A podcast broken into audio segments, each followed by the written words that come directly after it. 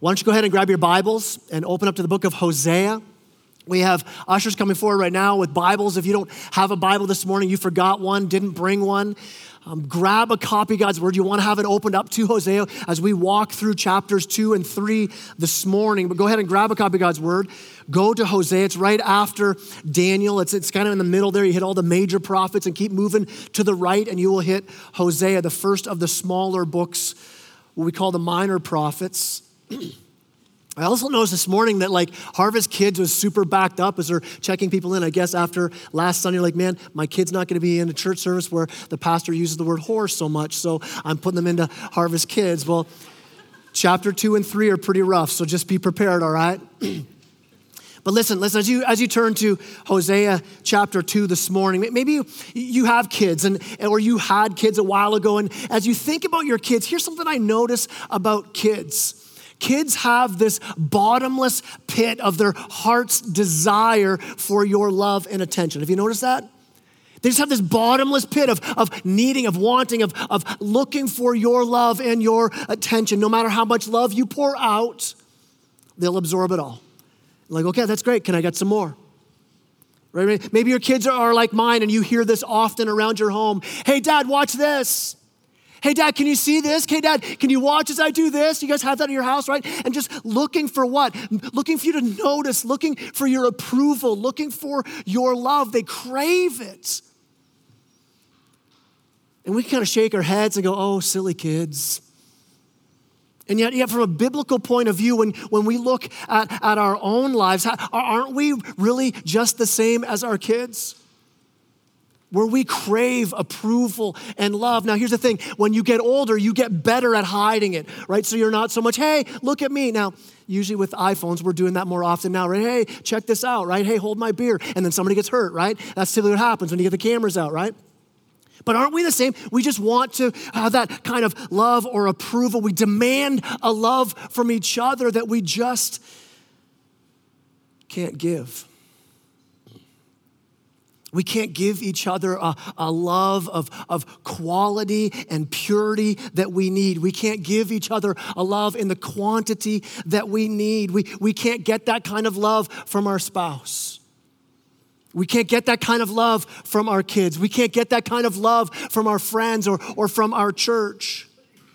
Now, why is that? Why is there this insatiable need that we just can't from each other horizontally can't get this love and approval? Well, one author says it this way The love that created the world is the furnace in which you were forged. It was the consuming fire, the eternal and infinite fire of the love of God. The Bible says that's where you were created. And, and because you were created in that kind of fire, there, there's no other kind of love, no other kind of fire that can warm your heart.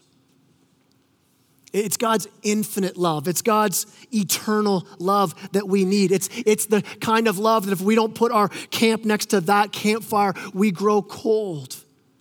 When we seek it elsewhere, we're lost. And we're going to see this morning as we unpack chapter 2 and 3 of Hosea, we're going to see God's love on display. If you missed last Sunday, we're going to see God's love on display as He loves us who are unfaithful, as God loves the wayward. We're jumping into the second part of this six part series in Hosea, this, this minor prophet called Hosea, who is called to, to live out this, this living parable of what God's love looks like. This, this living parable of God's grace, where Hosea, representing God, marries Gomer, representing us. Gomer, an unfaithful wife. Gomer, who, who takes the good gifts she gets from her faithful husband, but then goes and pursues other lovers. Eventually, living her life as a prostitute. And Gomer's story, that's our story. And maybe last week, as we began to unpack it, maybe it was the first time ever you, you've ever read or studied the book of Hosea. And I love hearing so many people this week just, just texting or calling or, or messaging saying, Man, I'm, I'm digging into this book and I got these commentaries, these study guides, and, and man, this is such good stuff here and, and digging deeper. Here's my hope as we do that together that we would see the gospel of Jesus Christ differently than we've ever seen it before. That there'd be, it'd be sung to a different tune that would kind of catch us in a, in a way like, man, I've never heard it said that way before. My hope is that as you read through the book of Hosea on your own, as we unpack it on Sunday mornings, that we would begin to not just understand the message from a, an intellectual place, but that we would feel this message. That you would feel it all week long. My hope for us in this study we're calling Relentless, that you would see and understand how God relentlessly pursues you he gives grace and love to a sinful people. Why? Because he is God.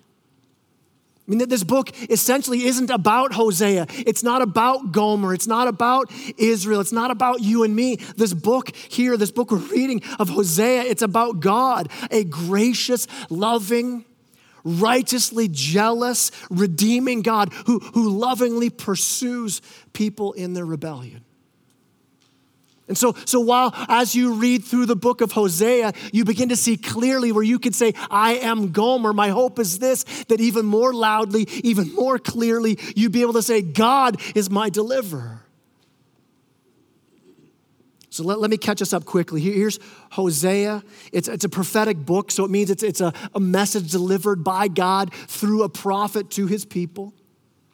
It's being delivered to the nation of Israel, which at this time has been split into Judah in the south, Israel in the north. And, and Hosea is speaking to Israel primarily, called Ephraim throughout this book. So when you see the name Ephraim, that, that means Israel. And it's during this time of, of economic prosperity. Things are going really great economically for Israel, but there's some geopolitical struggle going on because Assyria is beginning to grow stronger to their east. And, and the capital city of Nineveh, of Assyria, it's growing bigger and stronger by the day. And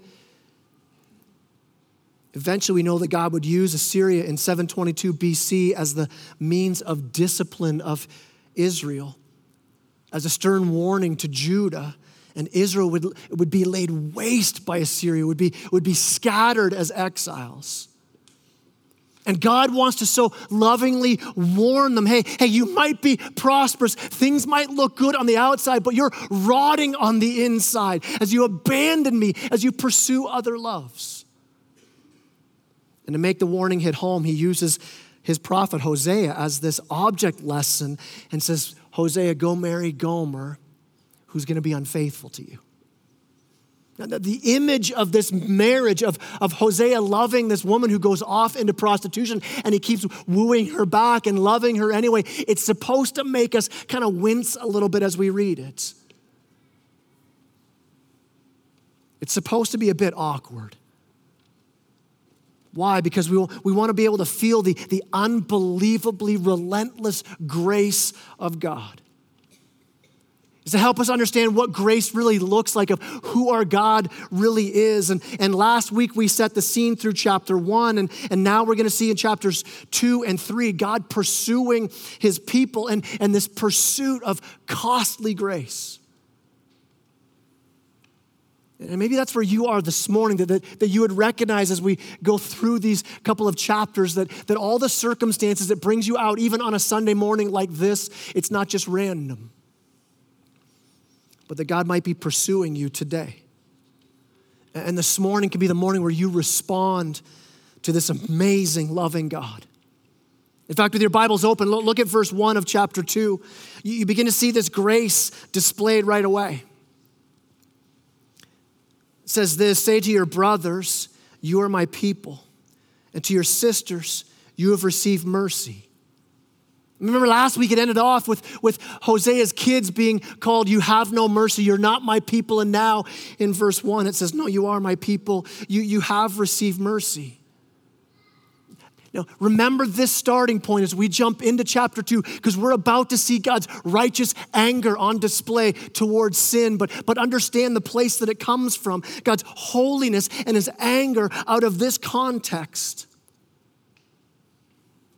Do you hear God's heart? As he's dealing with an unfaithful spouse. That you see the pain and the hurt that, that coming from this place of love. If, if you're a parent and you've had a, a child who's gone wayward, you understand this tension. where you have so much love for your kid, and yet there's also this, this anger you have at the choices they're making. And, and in this tension, the, the anger actually comes out of the deep love you have. It's in this place that God pursues. Look at verse 2. Hosea is now out of the picture. Hosea is gone, full on, disappeared. And so Hosea now talking to the kids, saying, Plead with your mother, plead. Now, in, in Hebrew, if you repeat a word, it's like bold, underline, explanation, saying, Plead. Plead with your mother, plead, for she's not my wife and I'm not her husband, that she put away her whoring from her face and her adultery from between her breasts. God's pursuing even as she's unfaithful. And then God begins to warn. Look at verse 3. Warn her, plead with her, lest I strip her naked and make her as in the day she was born, and make her like a wilderness, and make her like a parched land, and kill her with thirst. Upon her children also I will have no mercy, because they are children of whoredom. Some harsh words here. What's Gomer's response? Look at verse 5. So Gomer's left, and here's what she's saying. For her, for their mother has played the whore. She's conceived, she who conceived them has acted shamefully. For she said, here's what she's saying as she's doing this I will go after my lovers who give me my bread and my water and my wool and my flax and my oil and my drink. Here's Gomer's heart. Listen, listen, this is our heart on display here. We're about to look at what God's pursuit is, but, but see right away here what, what Gomer's pursuit is, what our pursuit is. Gomer is not being passive here. She's going after other gods. She's pursuing for a purpose, saying, I'm doing this because I get these things when I do this. A church word for this, a biblical word for this, we call it idolatry where, where you're looking for your hope, your provision, your identity in something or someone other than God. Now, now, to really understand what's going on here, you, you have to understand what Israel is actually pursuing. The false God they're looking for in this time is a God called Baal. Baal. He was central part of Canaanite worship and, the, and their whole culture, along with another God called, God called Ashereth.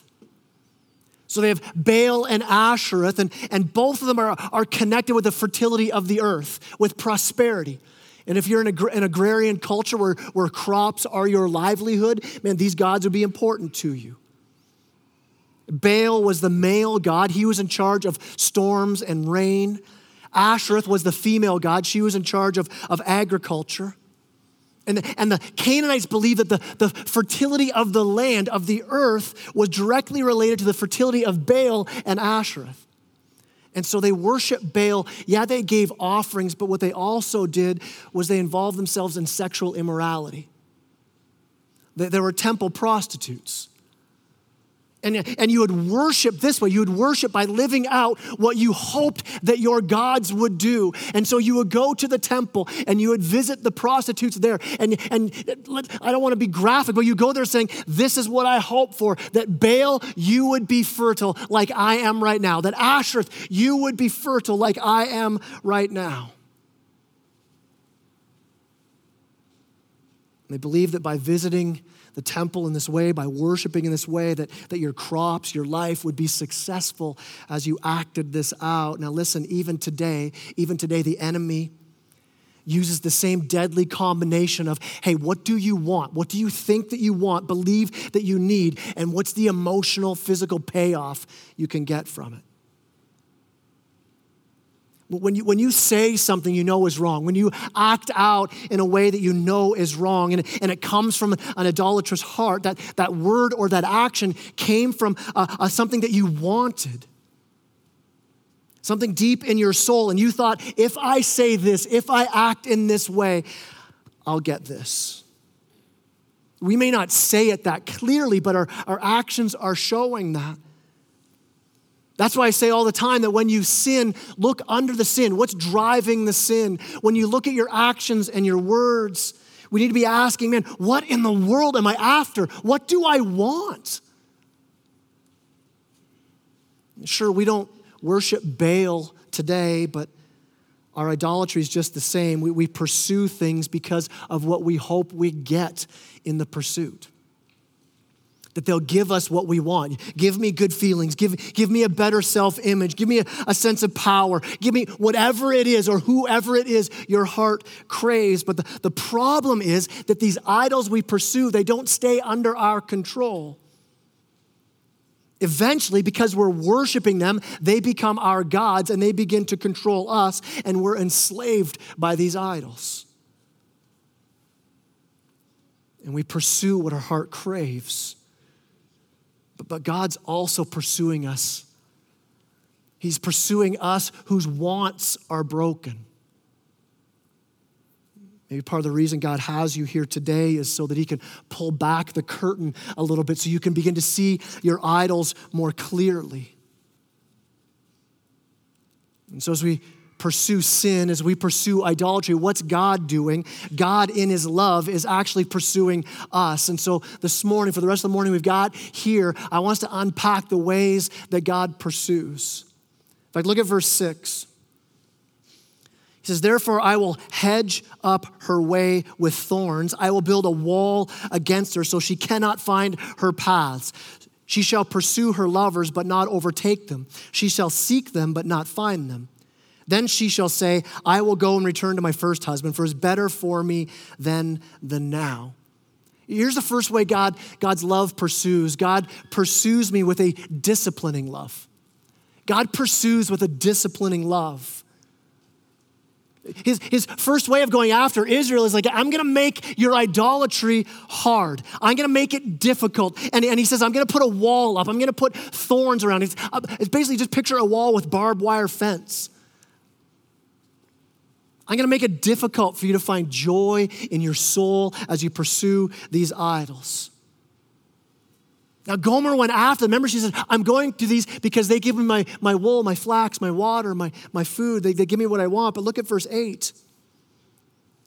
She did not know that it was I who gave her the grain, the wine, the oil and who lavished on her silver and gold, which they used for Baal. Can you picture it? Here's Gomer living in sin, maybe at somebody else's home now, living with them. And, and, and Hosea hears that, that the new person she's with isn't taking care of her. And what's Hosea do? He goes to the door and knocks on the door.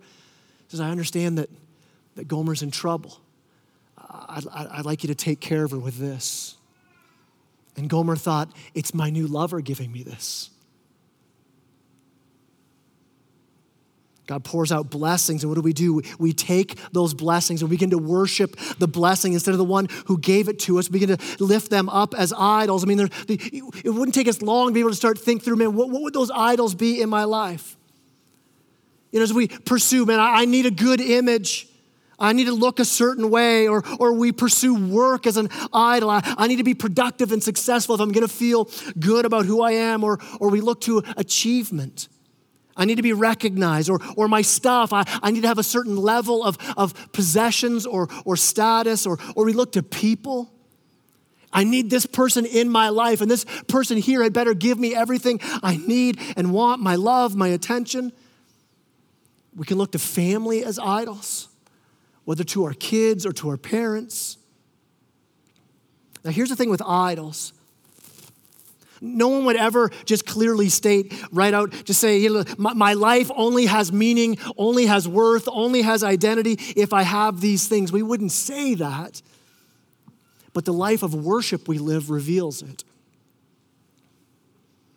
And, and in those idols, man, I just did a really quick run. I, I may have missed the one that you wrestle with, the thing that grabs your heart's attention. But in these idols, even in those, what's it look like to look beneath those? Say, what's going on in my heart? What, what do I want? Um, Timothy Keller wrote a book called Counterfeit Gods, and in it he kind of gave a hey, here are four basic idols we run to. He breaks them down into these four categories. He says we, we often pursue power. If power is your idol, it's, it's you saying, My life only has meaning when I have power and influence. Your greatest nightmare is humiliation. The people around you feel used by you. And your greatest problem is anger. Maybe a heart idol for you is comfort. Maybe it's not power, it might be comfort. And comfort would say this My life only has meaning if I have this kind of pleasure or this quality of life. And your greatest nightmare is stress. People around you feel neglected.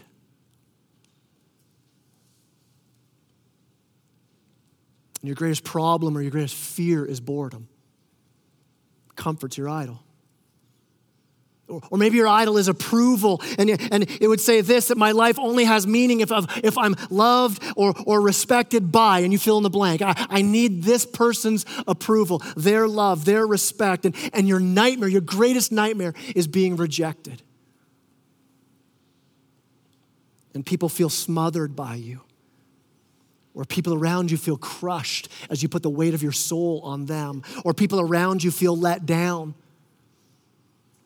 as you seek to win everyone's approval and can't just stay in one place. Your greatest problem is that you're a coward. Or here, here's the fourth one he lays out an idol of control. My life only has meaning if I can gain a mastery, a control, if I can hold on to and have this in my control. Your greatest nightmare, if, if control is your idol, your greatest nightmare is uncertainty people around you feel condemned because of the weight you put on them. Why can't you get this together? And your greatest problem is worry and anxiety. Now, as I quickly burned through those four things, I went fast through them, but as I quickly did, maybe this morning you're sitting there and, and you hear some of those and you're like, oh, ouch. I mean, that, that's me.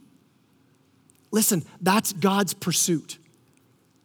That's God's wall of protection where, where He brings in guilt and uses guilt to, to hedge around you to say, don't go after these, don't pursue these. God will pursue you with a disciplining love.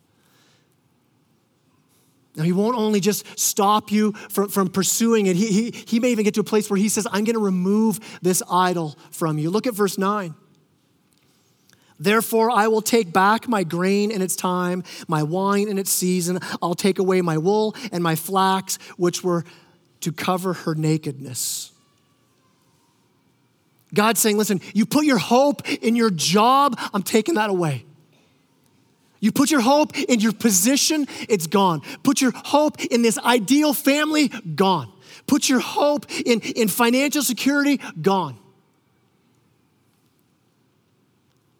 this, these things you use to cover your nakedness, I'm not going to let you use them anymore. And God, in His loving pursuit, will often kick the legs out from underneath our idols. Why? So we land, we crash, we finally look up and see this idol is not where I get my meaning and my hope and my joy. This is not what I should be worshiping. I should be worshiping God.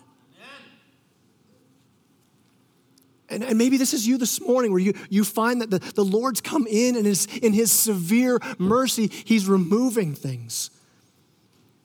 And he's removed power and influence, or he's removed comfort, or he's removed approval, or possessions, or peace, or happiness. Listen, listen, that is God pursuing you. Quickly, look at verse 10. Now uh, I will uncover her lewdness in the sight of her lovers, and no one shall rescue her out of my hand. He says, Listen, I'm going to expose your sin so you can't hide anymore. Verse 11, I'll put an end to all her mirth, her feasts, her new moons, her Sabbaths, and her, all her appointed feasts. He's saying, I'm going to take away the joy you get as you celebrate your idolatry. Verse 12, and I'll lay waste her vines, her fig trees, of which she said, These are my wages, which my lovers have given me. I will make them a forest, and the beasts of the field shall devour them. I'm taking away the things that these idols you think give you, so you see that it's my hand who brings them to you. The scary is verse 13. And I will punish her for the feast days of the Baals when she burned offerings to them and adorned herself with her ring and jewelry and went to her lovers and forgot me, declares the Lord. He's like, I'm going to punish. My, my favor is going to be removed. Now, now, you might read through that and go, that's so harsh. Hear it from a place of a loving God. Hebrews 3 says this, verse 11 and 12 Do not regard lightly the discipline of the Lord, nor be weary when reproved by him, for the Lord disciplines the ones he loves.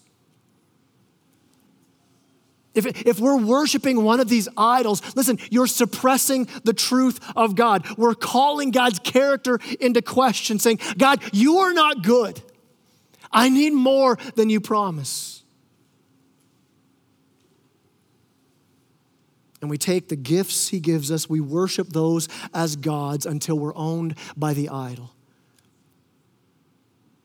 I mean, if this is where you are today and, and, and God is resisting you right now, God is removing your idolatry. Listen, God loves you too much to let you get your own way. And you might be in the midst of the storm of God's disciplining love, and you're calling out, God, stop the storm. Well, like Gomer, you're in bed with another lover. God, stop the storm while you cling so tightly to the idol. He's bringing the storm to take out of your hands.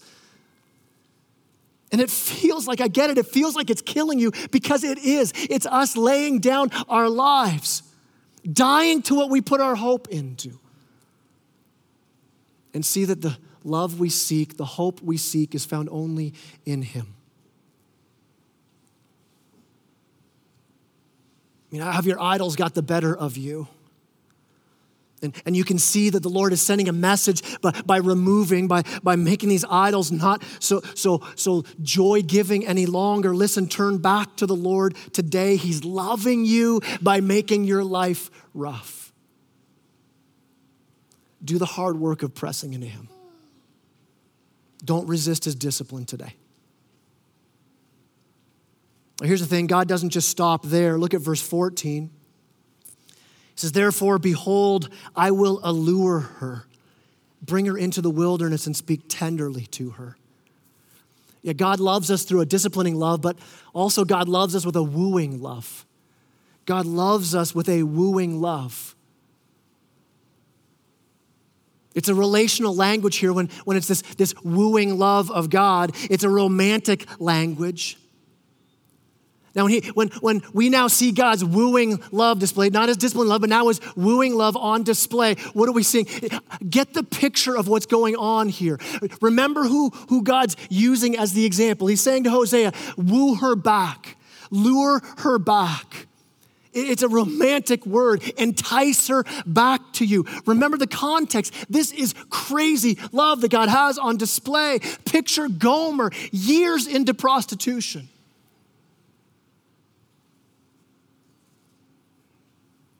God's saying, I'm going to woo you. I'm going to lure you. I'm going to speak words to you that are kind and tender. This is the God we serve. That He loves us when we're unlovable, that, that God makes the first move even when we're still in unfaithfulness. I mean, what an awesome God we serve. This is the gospel on display here. This book is showing us the, the love of God and the gospel. And, and I've said this before that when we think of the gospel, we need to hold on to both truths of what the gospel says. This truth over here that says, I am sinful like Gomer. That's me. That's who I am. And then hold on to the other truth over here I am loved by God. That's the gospel. Now you need to see this first part though. That's why we're talking about idols. That's, that's why the story of Gomer hits us so hard. Why? Because to see our sin is to see who we really are. That we would say, That's me, I'm Gomer. I'm the one who rejects the love of God and pursues other lovers. And then when you see that God steps in to woo you, it should shake your soul. Verse 15 says, There I will give her, vine- her her vineyards and make the valley of Achor a door of hope. Now, what's the valley of Achor? What's this Achor Valley? The, valley of Achor, if you remember back in the book of Joshua, what happened there, remember this guy named Achan? They go in, they, they overtake the city of Jericho, and, and, and Achan steals some of the plunder for himself. He hides it under his tent. And then God steps in because God says, You're not supposed to do that. This is all my glory. You didn't win the battle. It's all my glory because you just walked around the city. You don't get to get the spoils. You get none of that to, to make it like it's your victory. Achan takes the glory for himself, and God punishes him in the valley of Achor. There's this, this punishment poured out on him and his family and his livestock. I mean, it's, it's you have to read it, what, what the valley of Achor would have meant this valley of trouble. And God says, Listen, I'll even restore that. I'll turn your valley of trouble to a valley of hope. Listen, there's where our hope is. Yes, I am sinful, more sinful than I'd ever want to admit to anybody. My hope, though, is found in the fact that God says, I will turn that valley of trouble into a door of hope. He goes on, he says, in verse 15, and there she shall answer as in the days of her youth, at the time when she came out of the land of Egypt, because I, am bringing you back to that, that place where I rescued you and restored you. Verse 16 goes on, and in that day declares the Lord, you will call me my husband, and no longer will you call me my Baal. For I will remove the names of the Baals from her mouth, and they shall be remembered by my and they shall be remembered by my name no more. He's saying, listen, not only will I restore the valley of Achor, I'm going to take the remnants of that idol, that, that, that sin of yours, I'm going to remove it so that even the memories begin to be removed. Think about what this means that as God steps in, as you come to this place of repentance, that God can step in and that, that marriage where, where 10 years of difficult marriage because of sin, and you begin to turn to the Lord in repentance and walk it out with Him who you worship, and, and you start to walk that out, those 10 years can begin to seem so short, so small. As you now live in the, the glory of God, in His grace that that addiction that seemed to grip you so tightly that that brokenness that seemed to define who you were that, that, that not only it will its historical hold on you be released but even even the power it has to define you god says i'm taking that away. Verse 18, he goes on, and I will make for them a covenant on that day with the beasts of the field and the birds of the heavens and the creeping things on the ground, and I will abolish the bow, the sword, and the war from the land, and I will make you lie down in safety. Look at verse 19. He says, I'm making this vow, I'm making this promise. Verse 19, I will betroth you to me forever. I will betroth you to me in righteousness and in justice, in steadfast love, in mercy. I will betroth to you me in, to me in faithfulness, and you shall know the Lord. God says, I will promise, I will betroth, I will give the dowry. The relationship is restored. The promise that, that was first given on that wedding day is being renewed. But listen, it's not because of Gomer. We bring nothing to the table. This is about God. God's the one who's going to bring hope into the equation. God, God's people, just like you and me, time and time again show that if this relies on my obedience, we're done for. My, my redemption can't be based on my reliability. My, my faithfulness can't be dependent on me. Our only hope is for God to be God. And we're changed. Listen, we're changed when we begin to see clearly the God centeredness of the hope of redemption, that it centers on God, that, that God's the one who allures his people. God's the one who makes the promises to his people. God's the one who restores his people. God's the one who makes a covenant with his people. God's the one whose glory is being displayed here. Why? Because we have nothing to bring. God owns the righteousness that we get to wear. God owns the justice. God owns the steadfast love. God owns the mercy and faithfulness. And He brings all of these to the table as His dowry price. And we bring nothing. We serve an amazing God. In the land, and I will have mercy on no mercy. And I will say to not my people, You are my people and he shall say, You are my God. This should shake us to our soul when we think of what this represents, when we see our sin in light of what God's doing. He's wooing us. Here's our last point for this morning God also pursues me with a redeeming love. God pursues you with a redeeming love. In fact, chapter 3, it, it begins the same way chapter 1 began. Chapter 3 says this, and the Lord said to me, this is Hosea speaking, go again, love a woman who is loved by another man and is an adulteress. Even as the Lord loves the children of Israel, though they turn to other gods and love cakes of raisins. So, so it starts like this, this whole thing started. It's now being laid out here, but there's something different here going on. Look at verse 2. Hosea says this So I bought her for 15 shekels of silver and a homer and a lethech of barley. What's going on here? Homer goes to purchase Gomer. Hosea, sorry, goes to purchase Gomer. Now, we don't know why Hosea has to purchase her back. Maybe she sold herself into prostitution. She's now owned by a pimp. We don't know that. Maybe she's done so much damage in her life, she has no money left. And so she's, she's buried in debt. And so she has to sell herself as a slave that way. But here she is. She's being auctioned off. And Hosea, who already had paid a dowry at the wedding time for her, now goes to buy her back. It's what the word redeem means to repurchase, to buy back what you already own but lost. And Hosea has 15 shekels, and then he, he throws in these other weights of barley, which equals about nine bushels of barley, uh, uh another 15 shekels. So Homer here has 30 shekels. Now, historians tell us that the price for a slave at that time was 30 shekels. Homer's buying back, Hosea is buying back Gomer because she's a slave. Think about what this means as Hosea steps in here.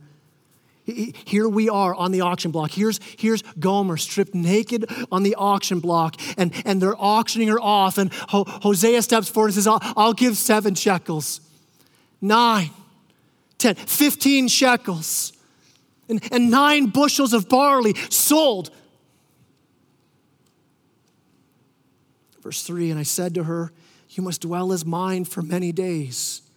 You shall not play the whore or belong to another man, so will I also be to you. He comes up, he purchases her, he covers up her nakedness, he gives her back her dignity as his wife, he lovingly leads her away from the auction site. And she comes home.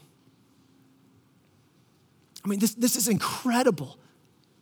This is what God is saying I, I, do for my people Israel. This is what Jesus has done for you and me on the cross. Hosea gave everything.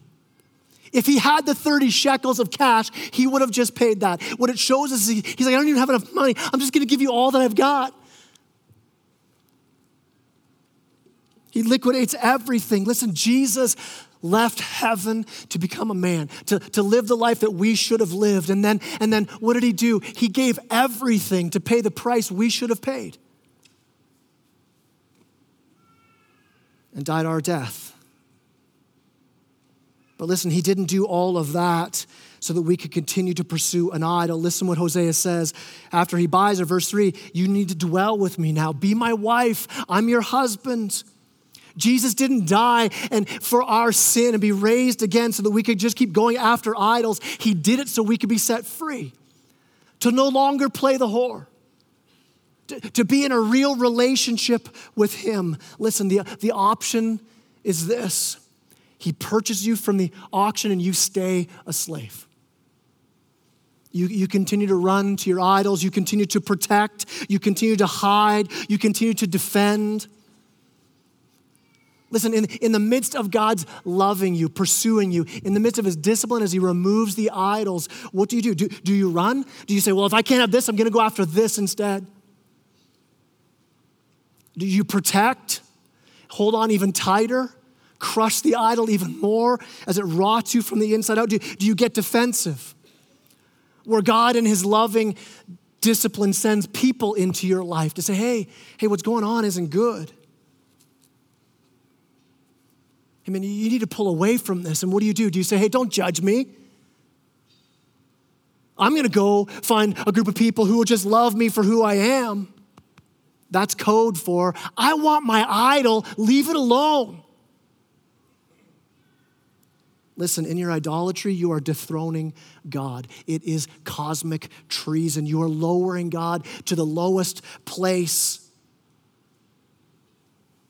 While he's here saying, I'm the one who gives you the wool and the bread and the wine. How, how, do we respond as God says, I'm stepping in to purchase you? What do you do with this kind of love? The answer is this repent, return to Him. It's important to know what that means. Well, what does repentance look like? There's a right repentance and a false repentance. Paul in Second Corinthians Uh, chapter 7 verse 10, he lays out, hey, there's a worldly sorrow and a godly sorrow. Gomer says ran to Hosea when she ran out of stuff, right? So it's better if I go back to my first husband. That's worldly repentance. I'm sorry I got caught. This idol isn't doing it for me anymore. Let me see if there's something else. That's worldly repentance. The difference is it doesn't take into account what you've done to God. It's, it's the prostitute coming home saying, hey, thanks for the stuff, but never recognizing what they did to their spouse. Godly sorrow, it's where you see your sin and where you see who you've sinned against. Where you say, I'm Gomer. I'm the whore in the story. My sin has caused me to be enslaved and stripped bare.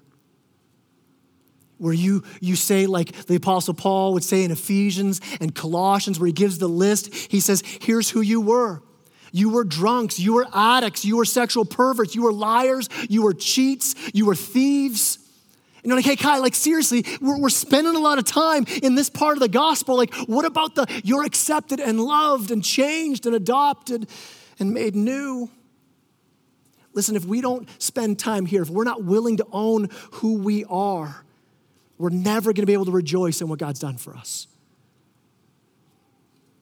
We have to come to the point where we say, It's me, I'm Gomer. My, my idol is an accusation against God, an unfair, undue, unfounded accusation against the creator of the universe. And, and we, when you come to the place where you recognize that you're accusing God of not being good, you're accusing God of not being for you, you're accusing God of not blessing you. And while we accuse God, you won't give me this the whole time, you're enjoying the gifts He's given you. As we look deep into the depths of our heart and see our idols, and we dig under the choices we make to see what's going on, what we're, what we're looking for, when we start to see the ugliness of our sin, here's what it does it drives us upwards to the cross. When we see the warning in, in chapter 2, verse 3, where God says, I'm going to strip you naked, lay you bare, cast you out. Eventually, it did happen to Israel. Assyria did come in and do all those things and destroyed Israel. As we read those verses, it should cause us to ask, man, why not me? My sin is the same as what's described here. Why aren't I stripped naked? Why aren't I cast out? Why aren't I the one who's left thirsty to die? And it's in that moment you again look to see the cross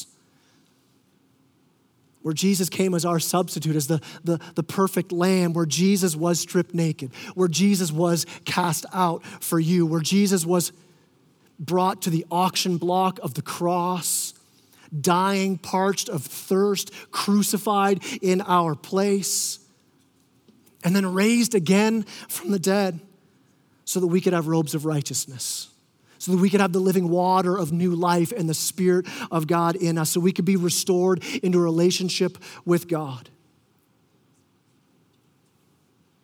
And then when you see the reality of what your redemption really means, that we've been bought back, that, that He created us and owned us, but then we ran in our sin and ran away until we were lost and naked and enslaved on the auction block, bought back, redeemed, and we come to recognize that that's what's going on. Here's the other thing we recognize that as the offender, we don't get to, to determine the terms of what the relationship looks like moving forward. We don't set the terms, God does. And He says, Come home. Don't play the whore any longer. Jesus didn't buy us back so we become better prostitutes. He didn't buy us back to keep pursuing our idols, but the, the love that the Lord our God poured out on us is to change our hearts so that we love Him with all our hearts, all our strength, all our mind, all our life.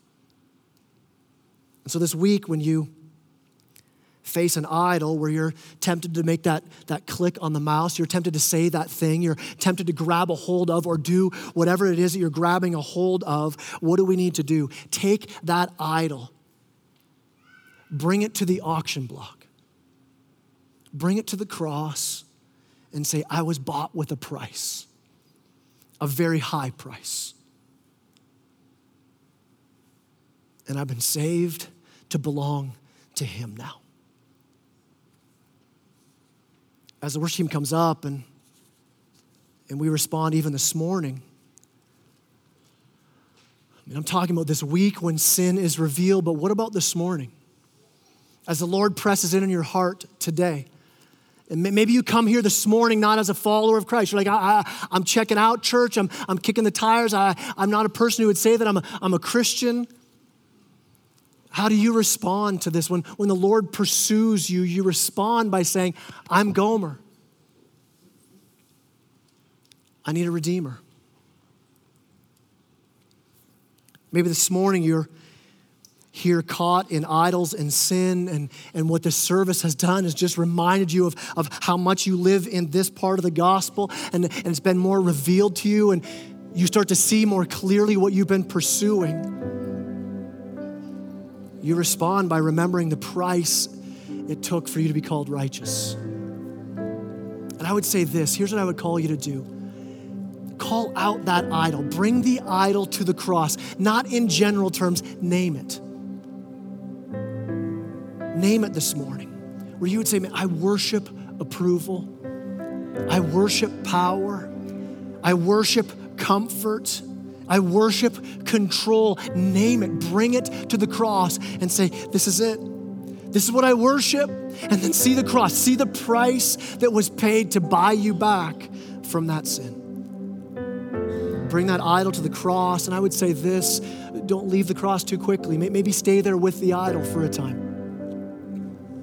Stay there for a while. To lay the idol down, to ask for forgiveness to receive mercy at the cross. And here's another way we respond. When you do that, you can respond with rejoicing.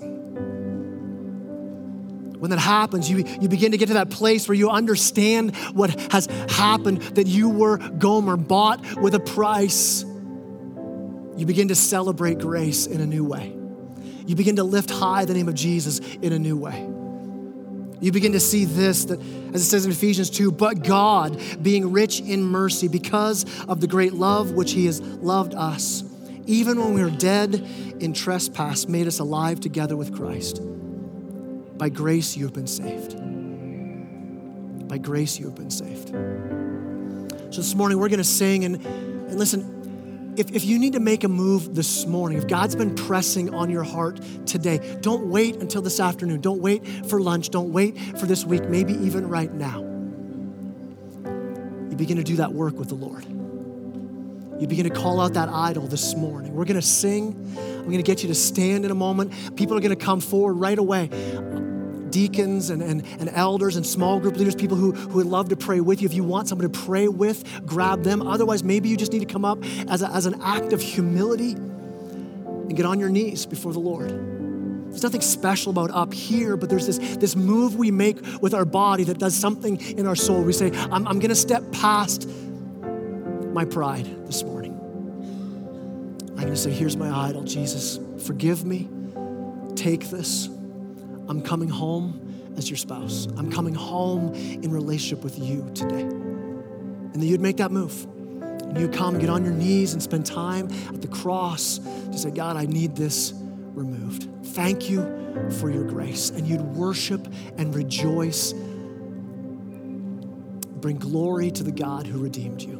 Would you stand with me as I pray?